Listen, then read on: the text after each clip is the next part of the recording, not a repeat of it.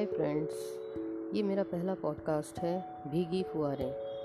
भीगी फुआरें ये नाम मैंने इसलिए रखा ताकि आप मेरी कविताओं, मेरी बातों से खुद को प्यार में भिगोते रहिए और महसूस कीजिए।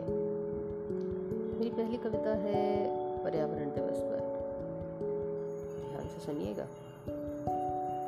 आज बहुत हिम्मत करके तेरे नाम का एक नीले फूल का पौधा लेके आई हूँ, इसलिए कि तुम आसमां में रहते हो ना मेरे जान।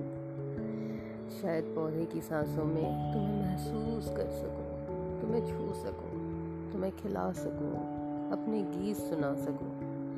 लेकिन जब उस पौधे पर एक फूल खिलेगा ना, तो जैसे मुझे तोहफा मिलेगा। जब कभी नाराज़ हो गए तो पत्ते गिरा दोगे, और ज़्यादा खुश हो गए तो फूल फूल बिखोड़ दोगे।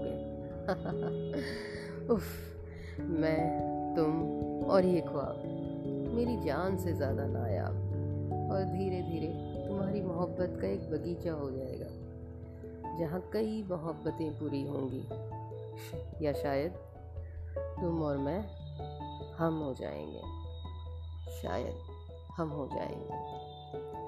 थैंक यू दोस्तों, मुझे अपने कमेंट्स ज़रूर बताइएगा आपको कैसा लगा।